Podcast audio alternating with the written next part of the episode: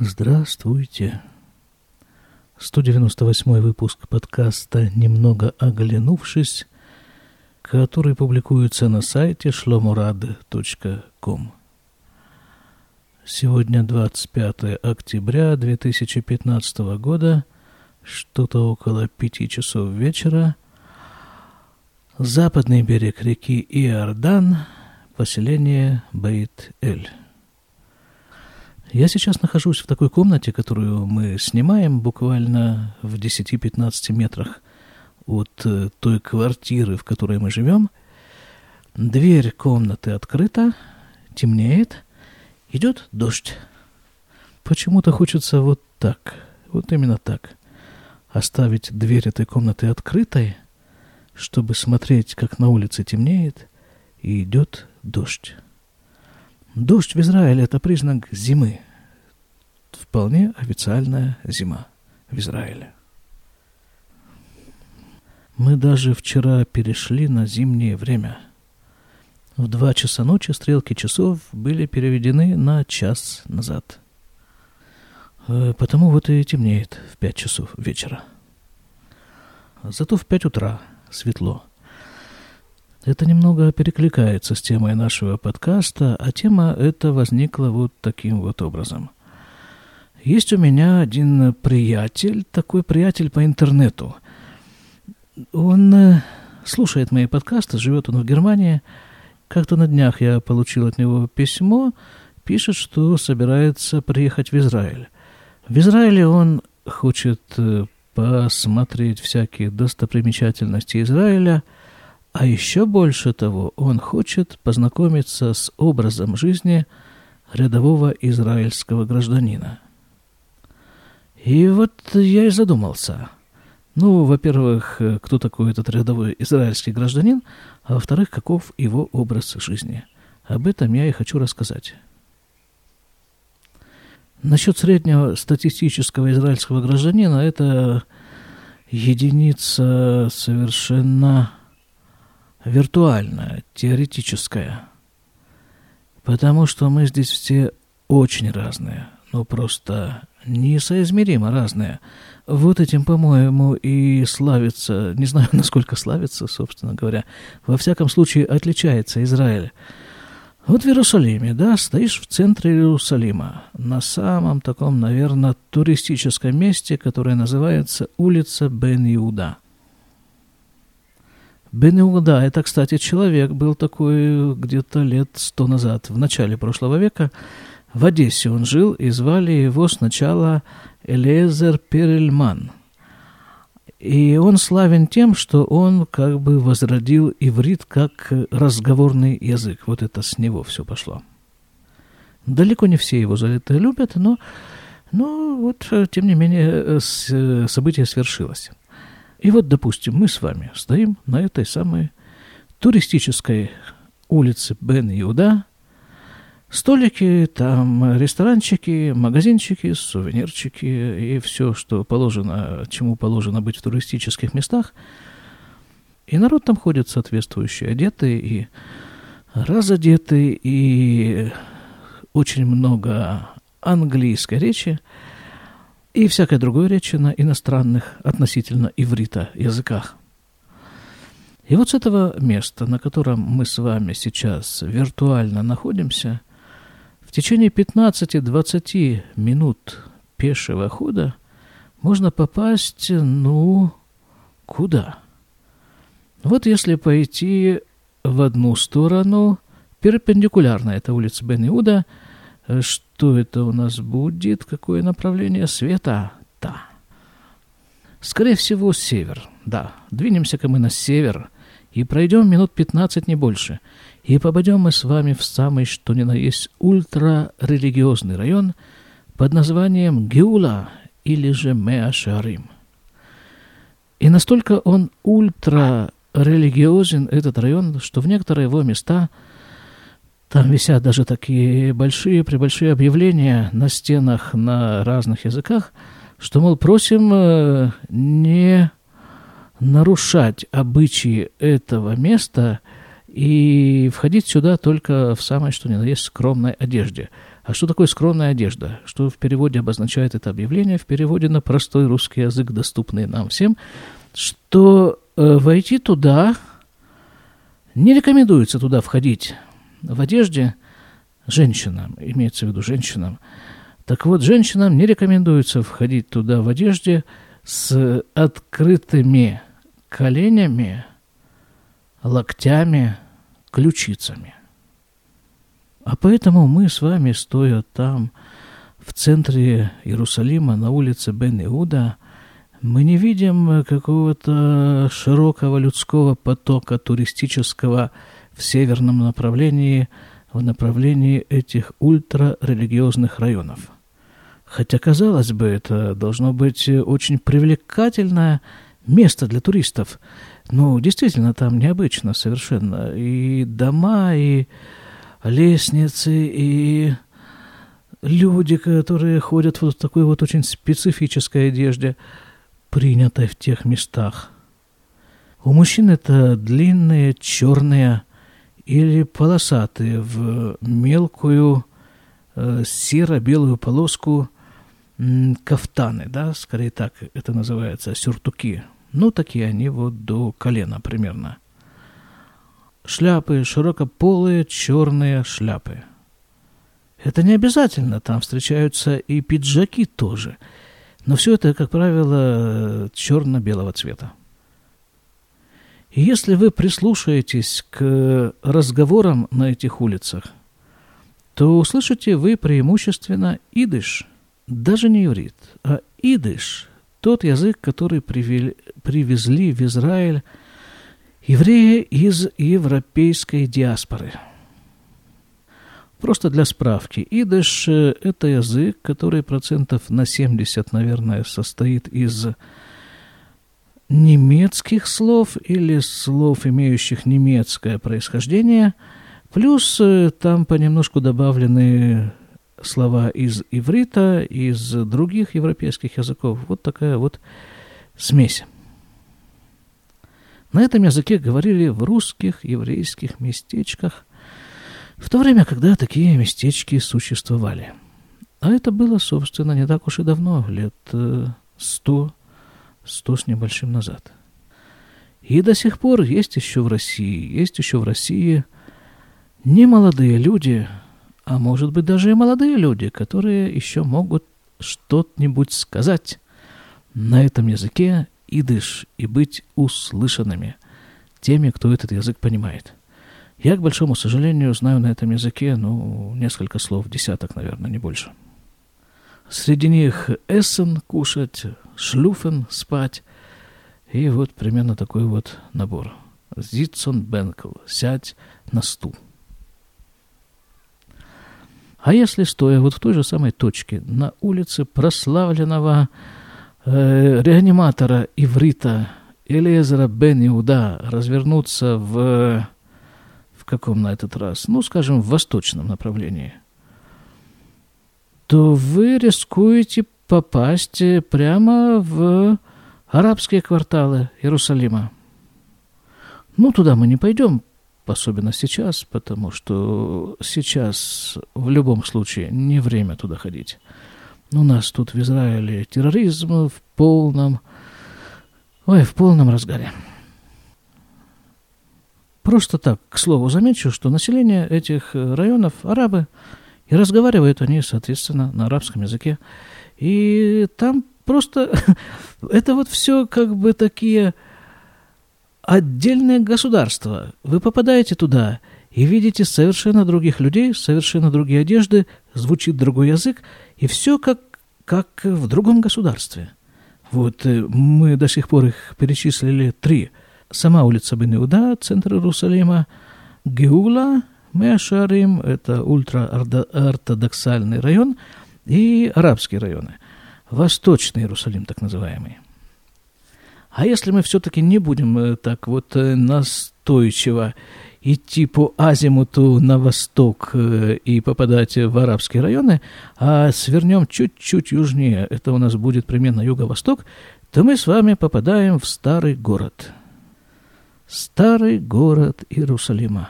Это песня. Это песня заключенная в камне. Об этом я даже ничего рассказывать не буду.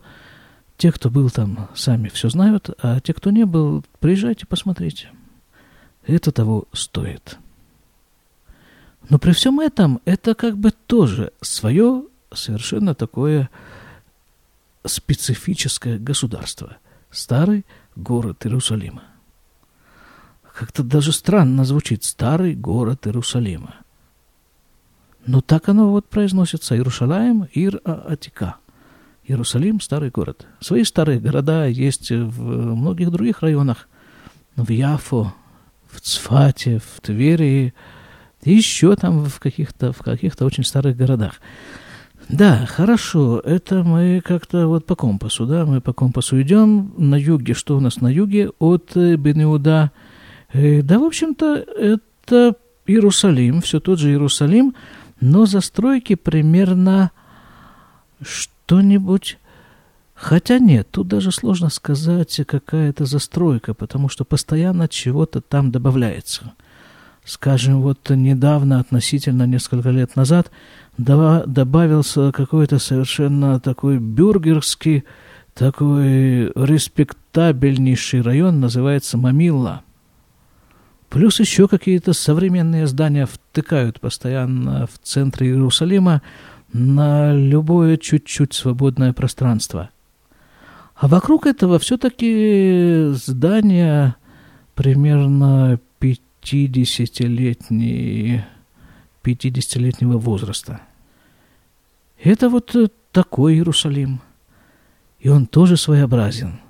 А если взять все-таки направление на запад, где мы с вами еще не были, в течение вот этих вот 10 минут этого подкаста, на западе, если пройти и пройти, все-таки не полениться и пройти те же самые 20 минут, то мы попадаем в парк, громадный парк, называется Гансакер. И там чего только нет. Там какие-то эти вот площадки для велосипедов, для самокатов, для скейта, для... Э, чего-то там много всего там. Ну и просто громадные такие пространства, ну, по израильским масштабам они громадные, засаженные травой, деревьями, где можно там лежать, стоять, ходить делать шашлыки и всячески, как это называется, может быть, даже и развлекаться, это называется. Так это географически. Вообще сам Израиль сам по себе в качестве географической зоны тоже представляет собой совершенно невообразимое смешение самых различных географических зон – это на севере, где довольно часто бывает снег. На юге Эйлат, Красное море, пустыня Негев. На востоке Мертвое море, самая нижняя точка на Земле, минус 400, там, по-моему, с чем-то метров. И Иудейская пустыня, гористая пустыня, это завораживающее э, место даже посмотреть на нее с дороги и то завораживает, а уж если туда подняться и там походить по этой пустыне, не захочешь оттуда уходить. Даже на туристическую улицу Бен-Иуда уже не потянет вернуться.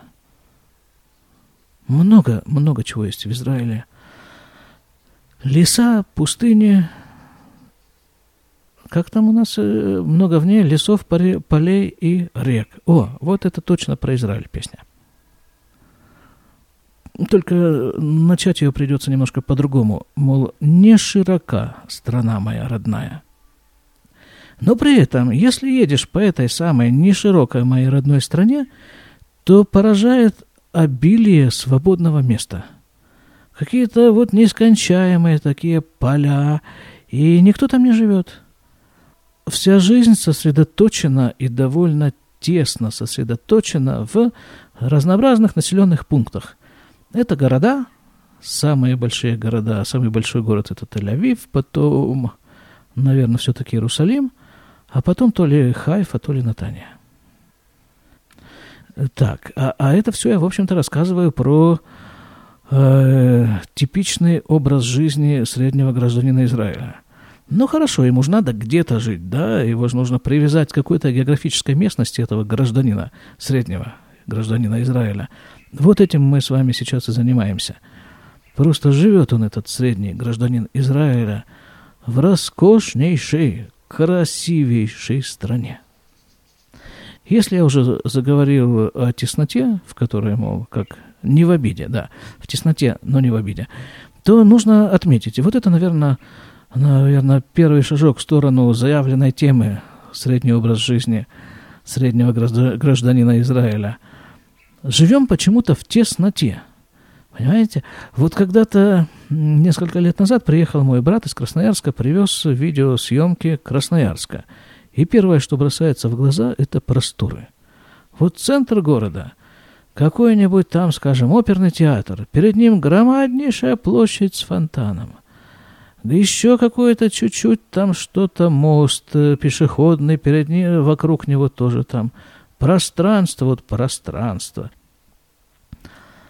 Вот прожив э, какое-то количество лет в Израиле, сразу глаз э, вычленяет из съемки эти открытые пространства, не застроенные ничем. У нас почему-то это все очень, ну скажем так, скомкано. Вот наша деревня, да, наш Ишув, казалось бы. Ну, Ишув, да, ну кто тебе мешает? Ну, строй его во все стороны.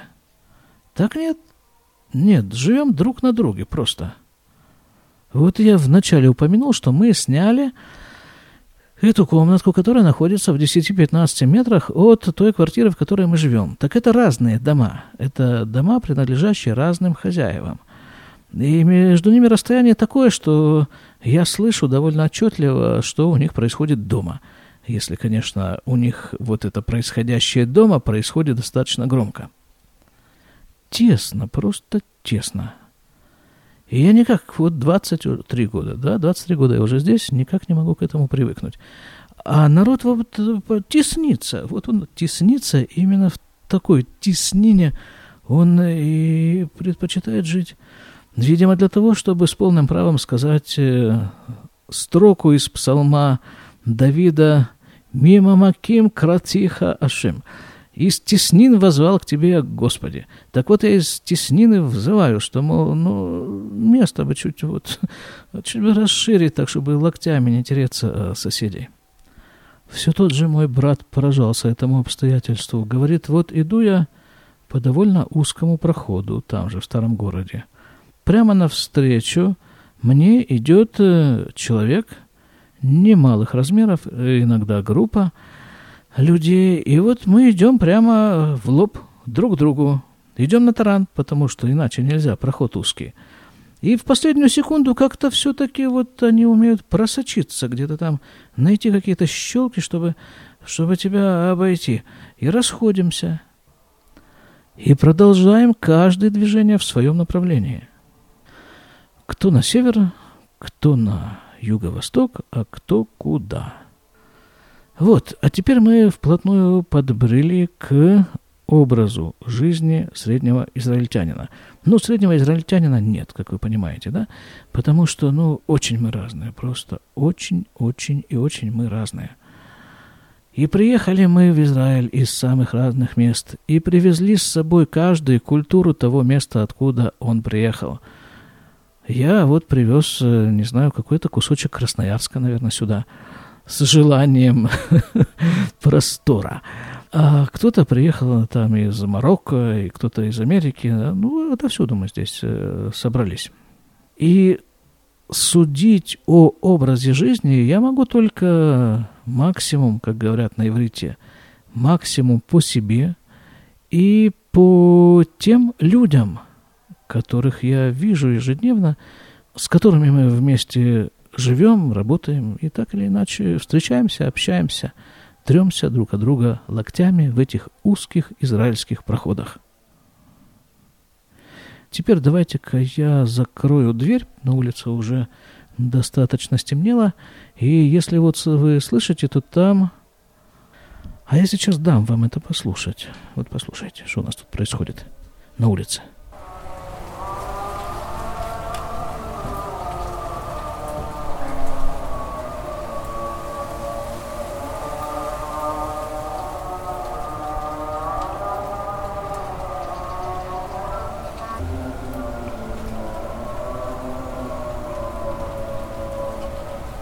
Это у арабов началась молитва. Поэтому я, наверное, закрою дверь. Нет, не поэтому, я просто ее закрою.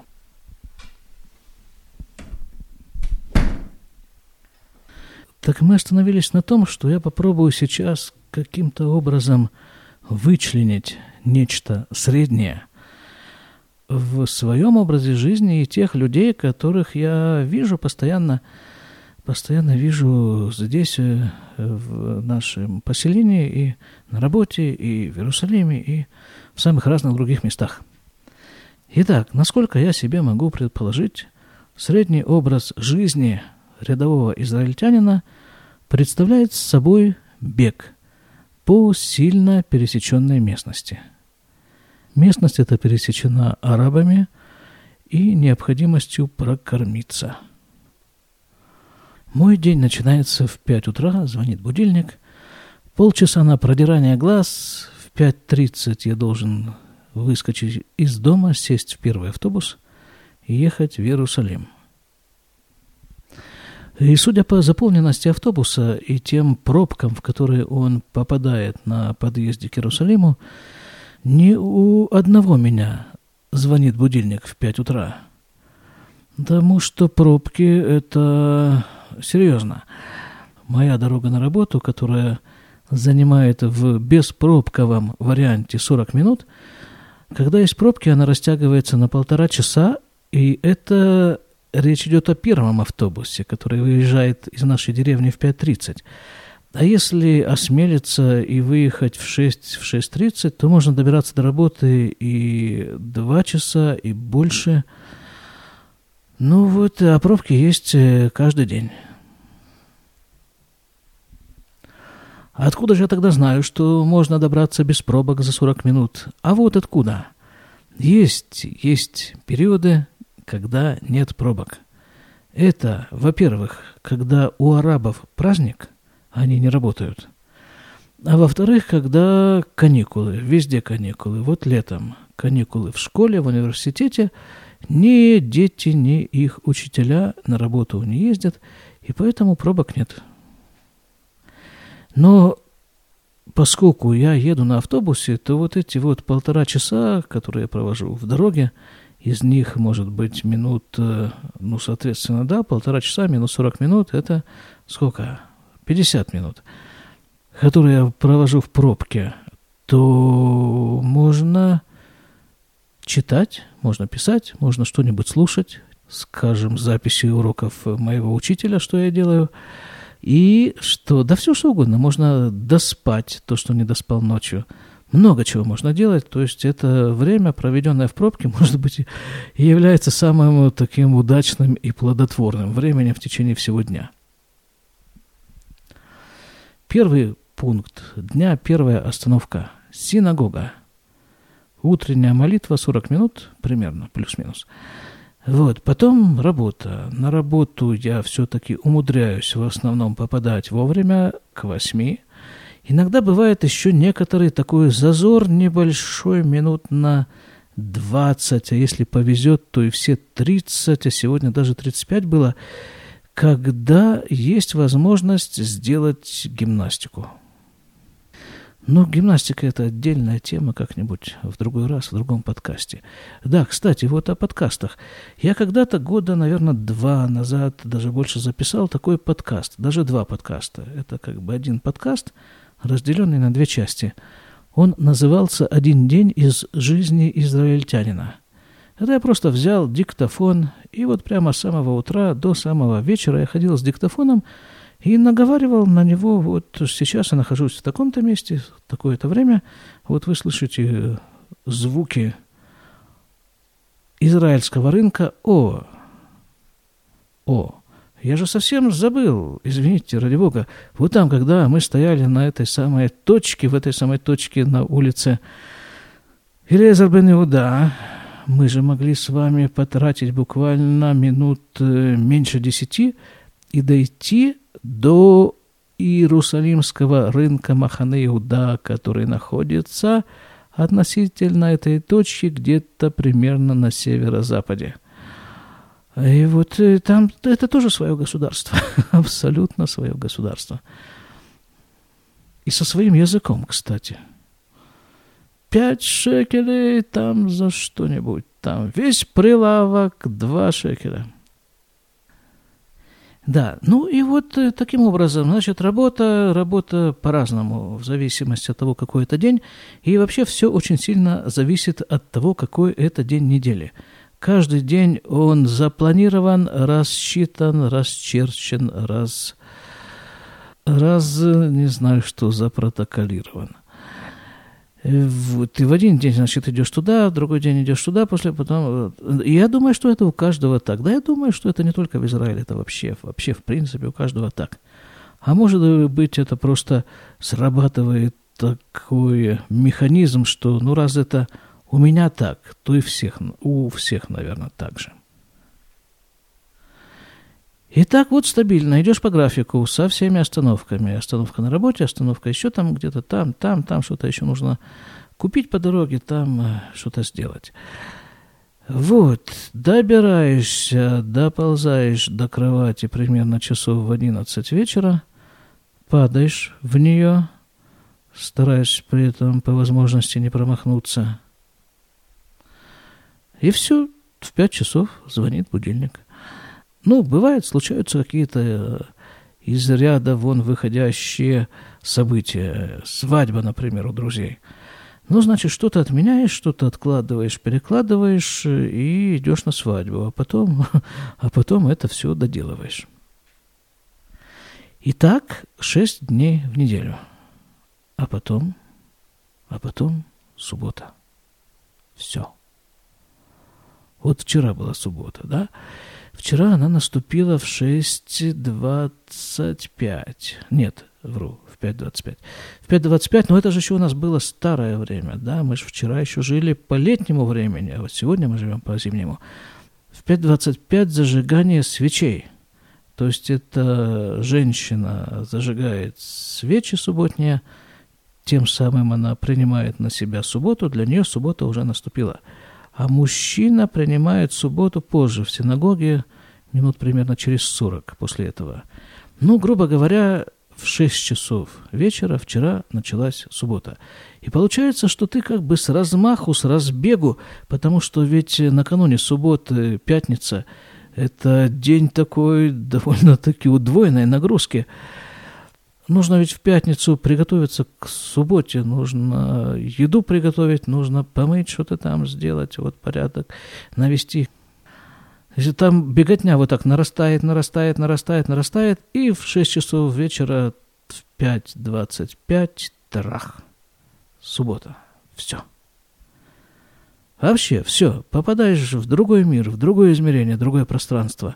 Я рассказывал об этом вот недавно совершенно в подкасте – который назывался «Еврейский ликбез. Суббота».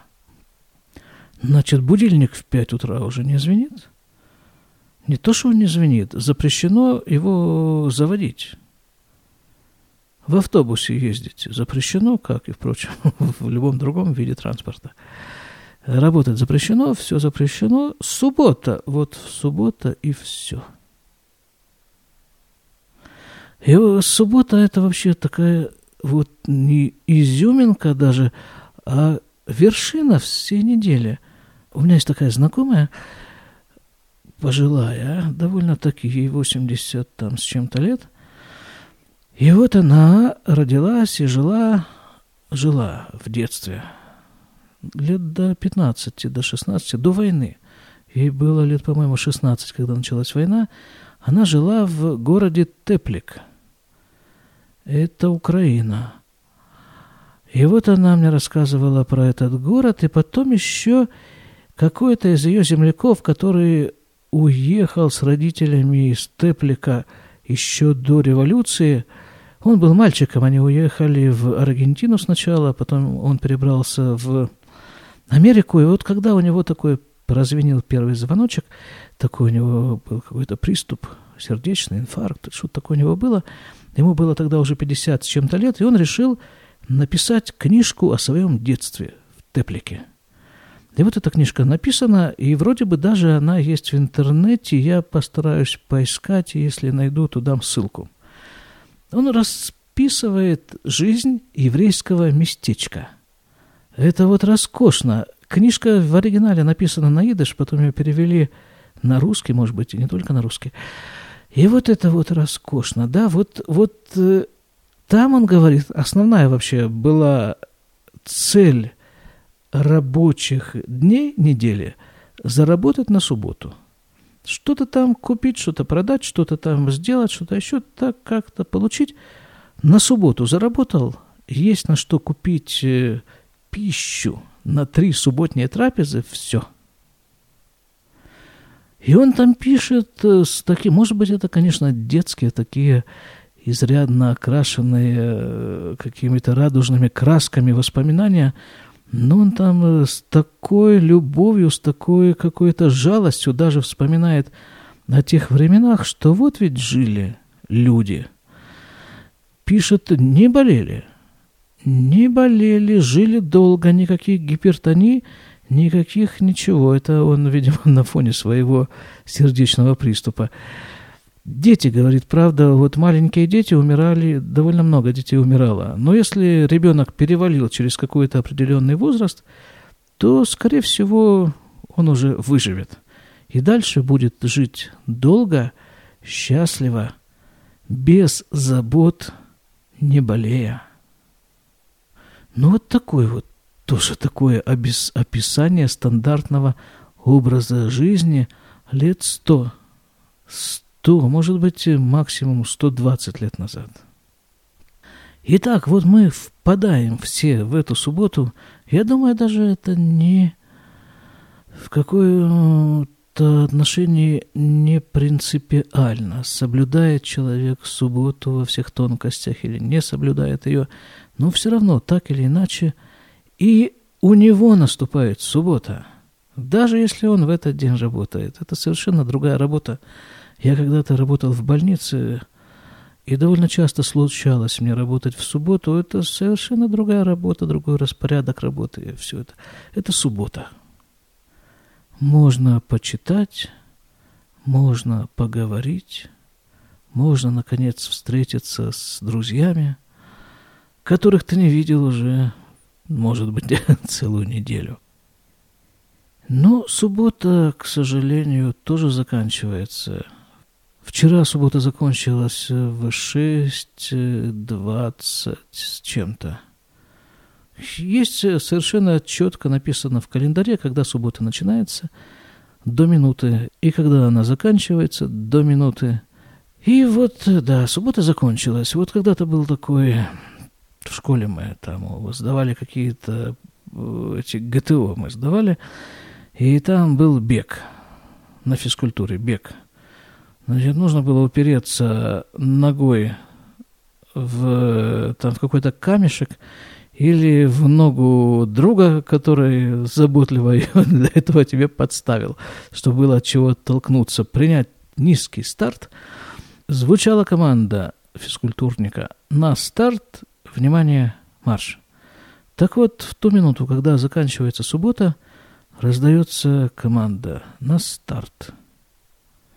Потом где-то в течение ночи растянута команда внимания, а в пять утра звенит будильник, марш. И побежал, и побежал, и побежал, и только тебя и видели. До следующей субботы.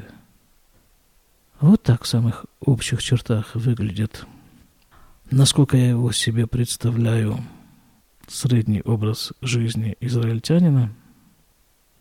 Тебе нужно сказать, что ведь э, во время этого будничного бега происходят роскошнейшие вещи. Есть урок моего учителя, есть много-много-много чего, но это все как-то на бегу. А остановка, главная остановка недели, конечная остановка, пользуясь автобусной таки терминологией, это суббота. Она же конечная остановка прошедшей недели. И она же начальная остановка для следующей недели.